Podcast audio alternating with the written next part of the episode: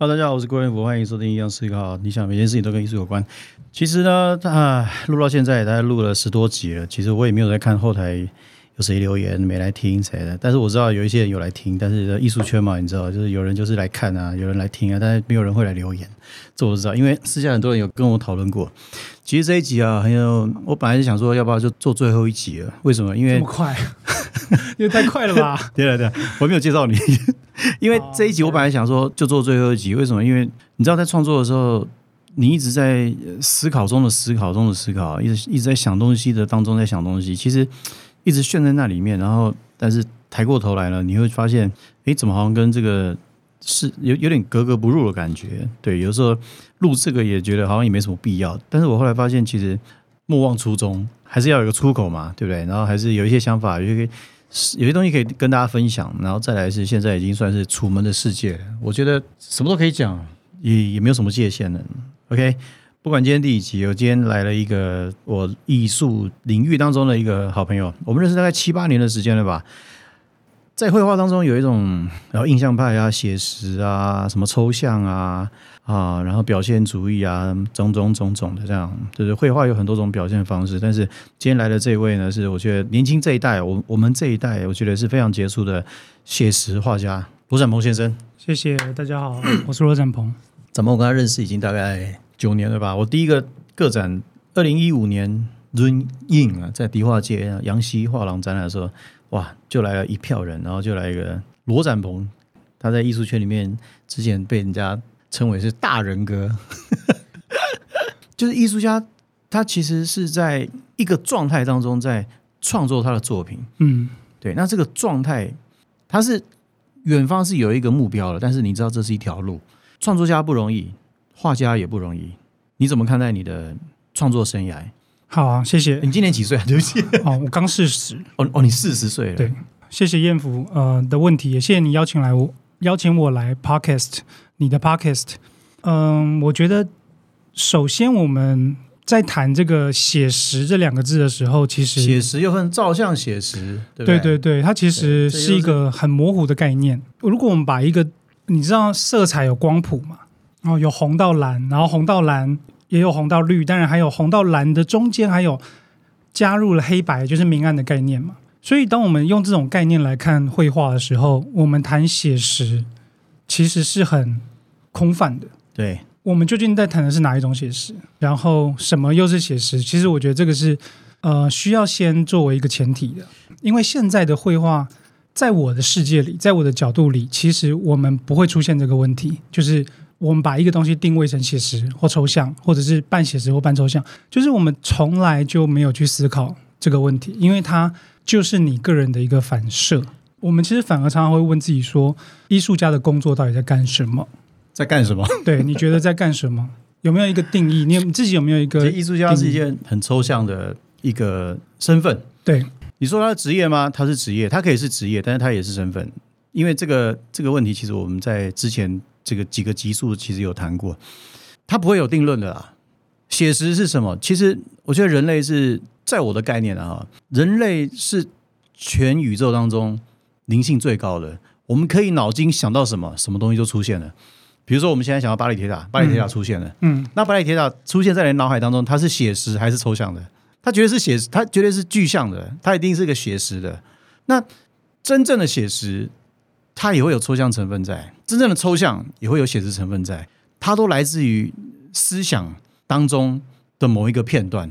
你知道 Chuck Close 是我第一次看到他作品的时候，哇塞，我产生了一种错乱。嗯，因为他作品都蛮大的嘛，对我觉得艺术家选择尺寸，艺术家选择呃形式啊，都一定有他的目的。我第一次看到他作品的时候，我有点怀疑我的眼睛跟我的脑袋之间的那个回流到底有没有发生一些问题。嗯，对，比如说。我在看他的画毛细孔的时候，但是当我眼睛近看的时候，我发现，哎，怎么我的余光，他的脸部其他地方在动，好像在挤眉弄眼这样。那我发现他变成一种，好像有种戏谑感，好一种感觉。那他的作品就很浓烈的七零年代、八零年代的美国那个年代，台湾其实还没有到像现在网络时代、世代这样子。然后他就有很浓的那种美国那个年代的一种神秘感。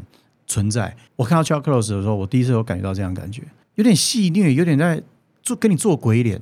好，那我觉得这个是画到很像很像，这是最最基本的以写实画家来讲。但是画到很像很像，它还有一个分水岭，再上去的话，那个地方就是一个零啊，跟观众对话的一个空间。我觉得现在我们走到一个还不错的状态，就是对我们开始把一个两个字的概念，写实两个字的概念，我们开始提出了不同的层次出来了。就是它不是两个字可以解释完的东西，那其这其实是我想要讲的。我还是回到原来的问题，就是我是有想法的，对于什么是艺术家对的定义。呃，现在我们正在沟通，我们用的是文字语言，就是我们会看 round down，我们会对对对，语言沟通，嗯，嗯中文、英文，anyway。但是我觉得艺术家也在沟通，可是你用的是完完全全你自己的方式在沟通，而那个东西它是撇除掉文字跟语言的。嗯嗯嗯，如果一个艺术家能够完完全全把自己的本质完全的用你的方式表达出来，然后传递给对方，超越了语言跟文字，我觉得这是艺术家在做的工作。嗯而且他做的东西是要，就是也就是说，越好的艺术家，他谈的东西越深刻，并且他越像自己，他做出来的东西越是他自己的样子。这是我对于至少我自己在做的事情的一个看法。这就是一个大家很常讲，就是诚实的艺术家。你的你的样子就跟你的作品长得是一样，不管你做什么，画画也好，装置也好啊，任何都是这样。对啊，但是我们当然讲诚实，诚实，我们讲出来很容易。可是一个人真正的诚实，而且还是优雅的、有质感的、高级的诚实，用作品表现出来。分高级有有有有，当然。优这个世界很多很多层次的。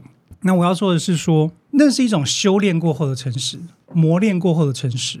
我大辣辣的啊送啦，那种也很诚实啊。你觉得美吗？不美。你觉得他磨练过了吗？呃另外一种美啊。我我不认同。我认为我认为品味是有分高低的，诚实有分高低的艺术品也是有分高低的。但是我们在现在台湾看到的最大的问题是什么？我们在台湾看到最大问题是我们大部分都把 low 当成是一种自豪。对 low，它不是自豪，嗯，只是因为随便讲两个作品很 low 的。我我我不会讲，我不会讲某个人，但是我我会讲一个现象。如果没有这个比较的东西存在，没有一个对立的东西存在，我们无法去分辨什么是 low，什么是高级，什么是低，什么是高。所以品味是有分高低的，诚实有分高低的。我认为艺术家在做的事情就是磨练过后的诚实，高级的诚实，真正的本质的诚实。这是我对我自己的期许。我不是说我做到了，但是我期许我自己是这个样子。其实看你的话哦，其实有种，我看到冷军冷军的画的时候，我会有一种，哎，怎么这边那么像画，那边又像照片的那种，那种一直变来变去那种，他的可以说他们的技巧已经完整的控制了你的脑袋啊，你的你的眼睛也好或者什么，它其实就抽象了，它其实这个时候。它又模糊掉了，我觉得啦，那个东方的蒙娜丽莎，那个我其实也很崇拜，很觉得很崇拜一些画的很像很像那种，像到好像他要跳出来的那种感觉，他就是有那种那样子的感觉。我明白，但是呃，虽然大家都会说，或是会认为我是一个所谓的带引号的写实的艺术家，但是其实你如果看我真正关心的东西，跟我谈出来的东西，或是我我喜欢的艺术家，其实从来就不是用这个来做分类的。我希望，我想透过这个很有影响力的节目，可以真的去分享一个我认为的艺术的样貌。啊、就是我从来就不是用写实与否在看待一个作品。对我希望我们可以谈更本质的、更内在的、更灵性的某种东西。特别是当代艺术这个时代，我们本来就很难定义到底什么是写实，什么是抽象，甚至这个词已经我们没有办法去定义它。那它就是一个画 OK。我举个例子，它就是一个嗯呃，你知道 Engine 给你，他是一个罗马尼亚艺术家，然后现在是佩斯画廊在代理嘛。那他当然就非常成功，年纪比我们大一些哦。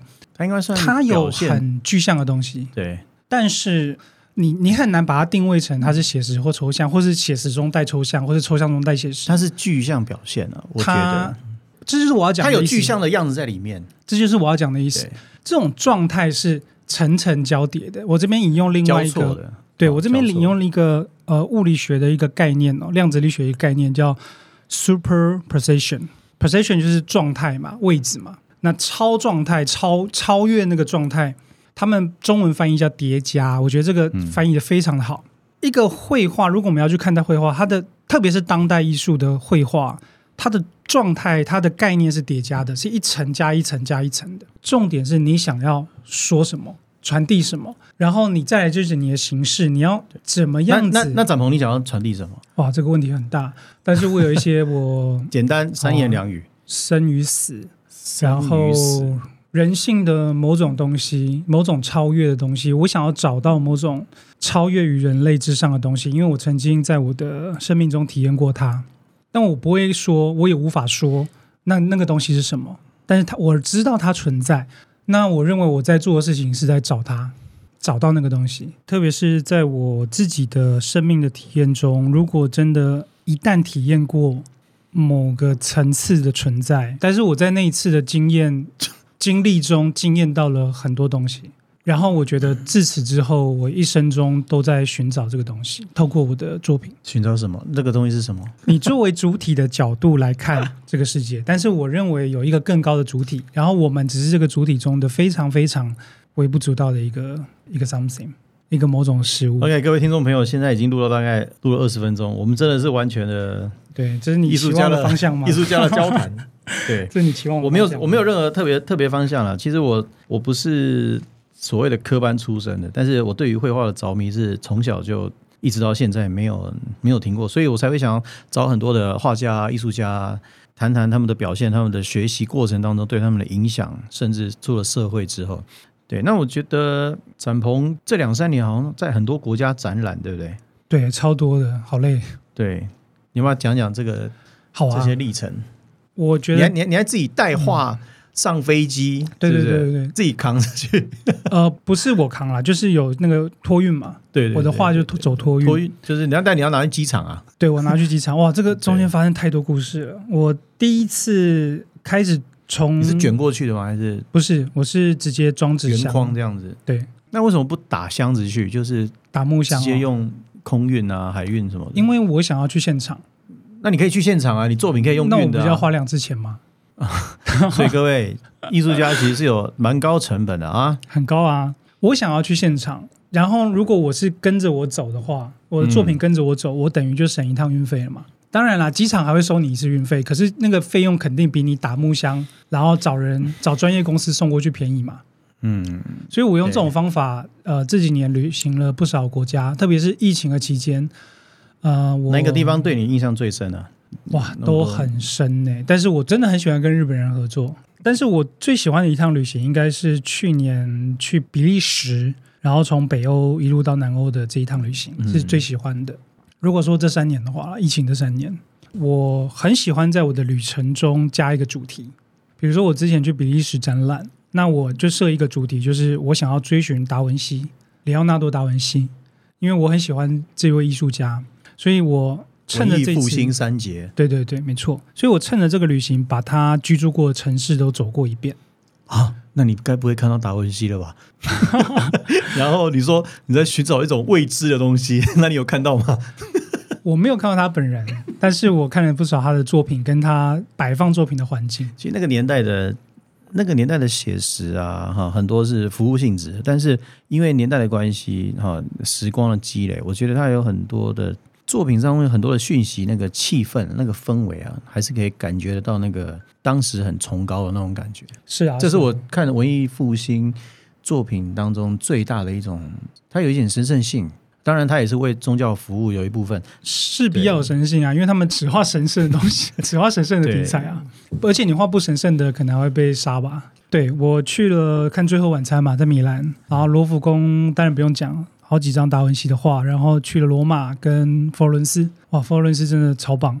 总共多多少时间呢？那么多地方，快一个月吧，快一个月就就搭着他们的火车，Airbnb，就是。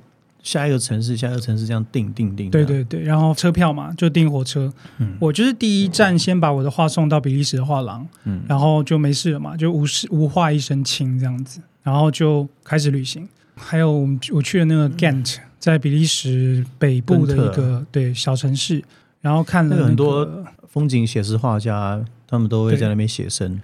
欧洲很适合写生，其实因为欧洲的。风啊，啊不会像我们超美。台湾这样，好不好？你在外面写生，突然一阵强风，啪，全部重来。对，对他们比较近啊，哈，他们那种阳光啊，真的就像他们的西洋画里面的水彩跟油画是真的是一样的。对，然后在 Gant 看了那个呃凡艾克兄弟画的《Misty Land》，啊，就是呃神秘羔羊之爱好在原原作了，原作原作，哇塞，那个实在是就是崇高。它这摆在一个玻璃橱窗里面，然后呢，平常是全部用黑色的幔布封起来的。它只有一天开放，好像一个小时吧，就是早上九点半开始，然后是一个很漫长的仪式，慢慢慢慢的那个幔布打开，黑色的布幔打开，嗯，然后摆在一个教堂里面最重要的位置。你只有在九点半的时候才能观看到整个开画的仪式，因为它是一个，它是类似一个折叠门，然后折叠门每一面都有画就很。像我们中列祠那个哈，就是 对你在那边你就会感觉到他们是用一种面对上帝的角度的这那这个种仪式是对于宗教的仪式，还是对于作品艺术的仪式？它是混淆在一起的啊、它是混在一起的，因为他画的就是圣经里面的故事嘛，对对啊，所以它一定是两种东西是，就是我们刚刚讲的 superposition 叠加在一起。嗯叠加在一起的。然后还有一个小故事，是我去年送作品到日本，你还是可以去，但是你变成你要走那个工作签证。嗯，那工作签证的申请其实非常麻烦，那我少了一个步骤，所以我的情况是什么？我是拿着四张画到了桃园机场，有加框吗？就是纸箱全部包好了，啊，哦，那蛮四张不小，还不小哦对，一百多公分吧，乘乘以一百公分之类的。然后我扛了这四张画到了桃园机场以后，他们跟我说我上不了飞机。然后最可怕的是什么？最可怕的是我，但是你的作品可以上，最可怕的是我明天就要开幕了，那那怎么办？分别在大阪跟在东京各有一场开幕。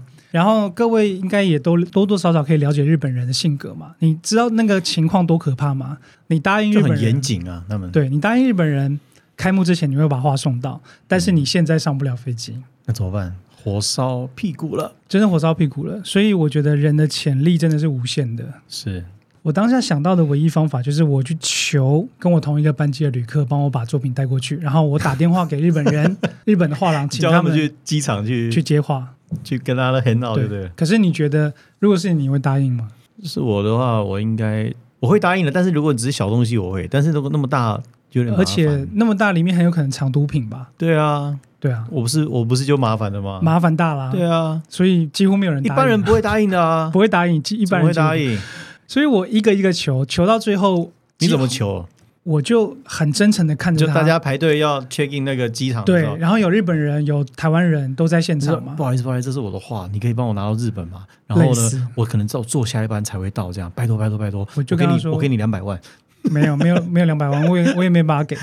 我就是很真诚的看着他说：“拜托你，我一定要送到。”我只差没有跪下来。如果他有可能答应，我可能真的会跪下来。但是不论是日本人还是台湾人，都没有人答应我，对，那怎么办？这太怪了吧！所以我已经求到最后，整个候机大厅一个人都没有了，然后就剩下你跟画，就剩我跟得我，了，对然后只剩最后一个男的，屁颠屁颠的慢慢的走过来，屁颠屁颠，就是屁这颠屁颠。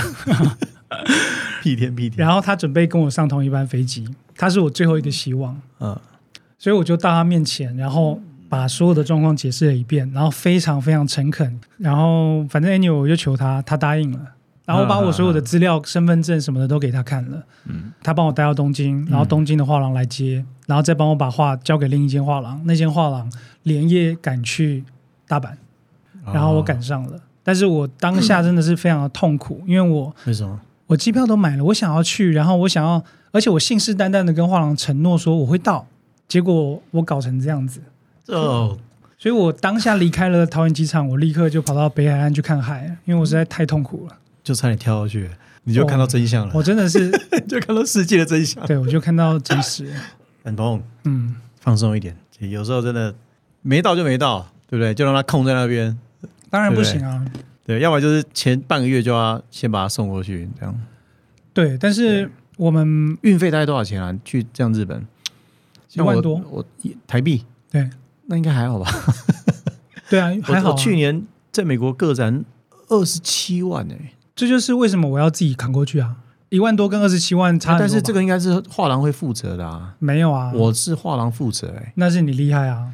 这不是厉害，这跟厉害不厉害没有关系，但是就是这样子啊。嗯，我其实这几年我合作的大概有八九间、十间的画，国际的不同的国家的画廊，统一的做法，我讲的是统一公定的做法，就是艺术家负责去程，然后如果有没卖掉，画廊负责回程。那哦可能你是很特别，然后你非常备受他们的肯定，才会他们帮你出你看，你。看，这个人讲话很酸，你看，没有啦，我说真的，备受肯定，然后去看海，那不然为什么我们的待遇差那么多，对不对？没有了。就是其实这种东西，有时候运费这种东西，有时候艺术家也很难自己开口，对吧？那但是对方如果会负责，但但是对啦，但国际国际规则，我讲的大通则大致都是艺术家负责去嘛，no 然后画 no，廊大部分都是我今年初在 War Gallery 那个也是啊，两件作品也是香港那边 所以说你是特别的、啊，没有 真的真的，我 我们聊一些观众想听的。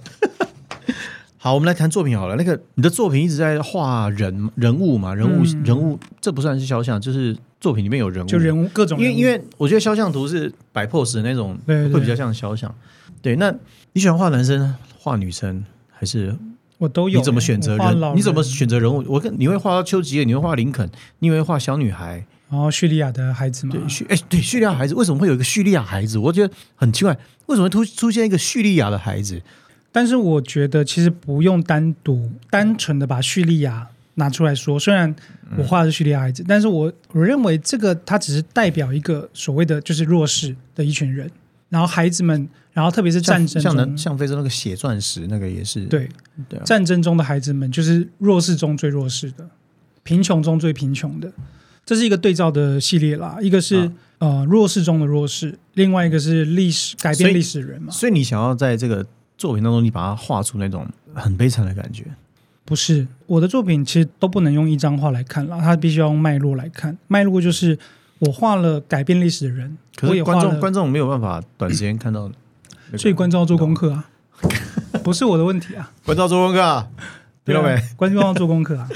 关但是我我这样讲好了，但通常我们要讲到台湾的问题了，不要讲，不要是要要要要不要是讲台湾 diss 台湾没有，通常这是一个很大的问题。啊，是我们真正要看到一个真正的深处，真正打动你灵魂的某个东西的时候其实，你不做功课是不行的。其实有的时候是这样，因为因为当我还没有看到某个作品的时候，好，我的体验是这样：当我一看到这个人这个作品的时候，我发现哇，我被打动了。过了，再过一阵子，我看到他作品的时候，我真的被打动，而且我记得我上次就看过了。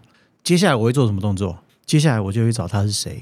对啊，做功课啊，对，没有没有，但是我不会还没看到他之前，我就去做功课啊，我知道啊，太多了，当然啊，所以你懂吗？你要愿意有所以不能怪你个做功课的动力，不能怪台湾人、啊，不是，是我们办的展览。我讲的不是一些很严肃的展览，而是很多台湾的展览是没有提供你做功课那个条件，他们提供的是一种快感。但是你承不承认我这个们台湾很这个多这种？这个这个其实是也不是只有这个产业而已。我们现在的音乐也是一样啊，这是问题啊，因为因为现在音乐只写副歌，没有写主歌啦。对啊，就是 因为观众的阅读能力呃耐性越来越短。但是这是问题啊，这是问题啊，而且你不能不承认它，但是它是一个很严重的问题。但是这是个这是个我我不觉得，共业，我不觉得，就像我们大家你你之前在演艺圈，你之前在演艺圈活动嘛？我们台湾早期啊，有一些连续剧、偶像剧什么的，对对对，他们都仿佛要把观众当成笨蛋一样，他好像演的东西的内容你不解释的清清楚楚，不把台词解释性的对话写清楚，他们就仿佛观众看不懂。但是为什么当我们看某些美剧好了，它也是很流行的通俗的剧本，但是它不会做到这种程度，诶，它会让观众有一个思考去意会。我们观众不是都不是笨蛋，这个但是你作者如果一开始就把观众预设成笨蛋的时候，你只能端出那种提供快感的东西。那难道这是对的吗？这是好的吗？当然不是。但是这个其实，但但坦白说，这个不能怪产业啦，因为这个是教育的问题，我知道，跟我们习惯阅读性的问题。你知道吗？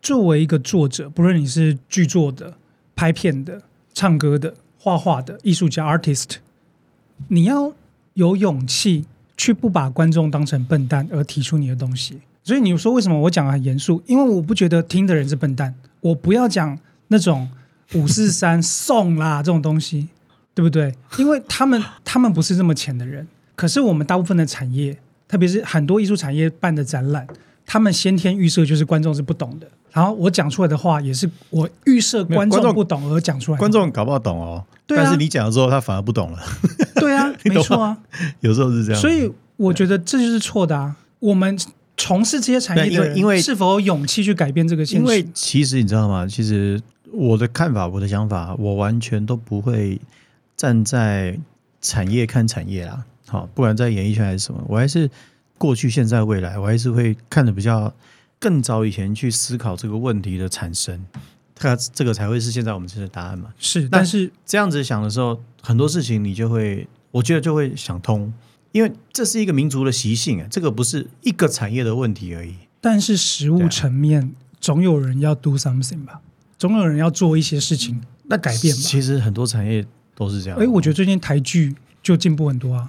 最近的台剧的剧本已经不把观众当笨蛋了，因为出资的人是 Netflix，不是。是。不是，因为你好，你叫那些大老板不是去出台因为现，在音乐人敢说我可以写自己的歌了，嗯，因为现在卖不到一百万张了，你就自己写自己的吧。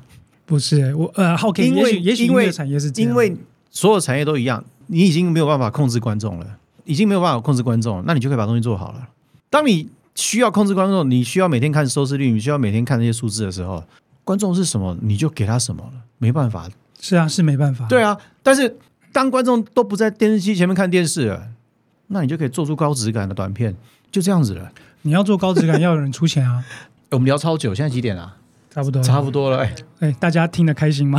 你做个结语，你做个结语，快点。好，对对对，结语就是我九月十七号在哎，九月十七号，对，对树光画廊有一个双个展，跟大陆艺术家对不对？对，跟大陆艺术家彭斯在大家就搜寻曙光的树树画廊，九月十七号，对，树就是曙光那个曙，对其实它是念树，对他念树对，吧？那地点在哪里？有没有跟大家说一下？在大叶高岛屋那一排，往大叶高岛屋那一排一直往后走就会看到了。好，那大家如果想要知道展展览讯息，可以去追踪罗展鹏的 IG 跟他的脸书。对，对谢谢燕福。OK，然后他自己有经营一些自媒体，对他跟他自己还蛮认真在经营自媒体，然后有在教学。如果你想要学画画，想学素描啊什么的哎，谢谢，你可以你可以去找他去敲他。OK，因为这一集夜配他给了我蛮多钱的，对，就一杯咖啡的钱。感谢感谢谢谢怨妇，谢谢罗兰蒙来到我的节目《异样思考》，我们下次再见，拜拜。拜拜。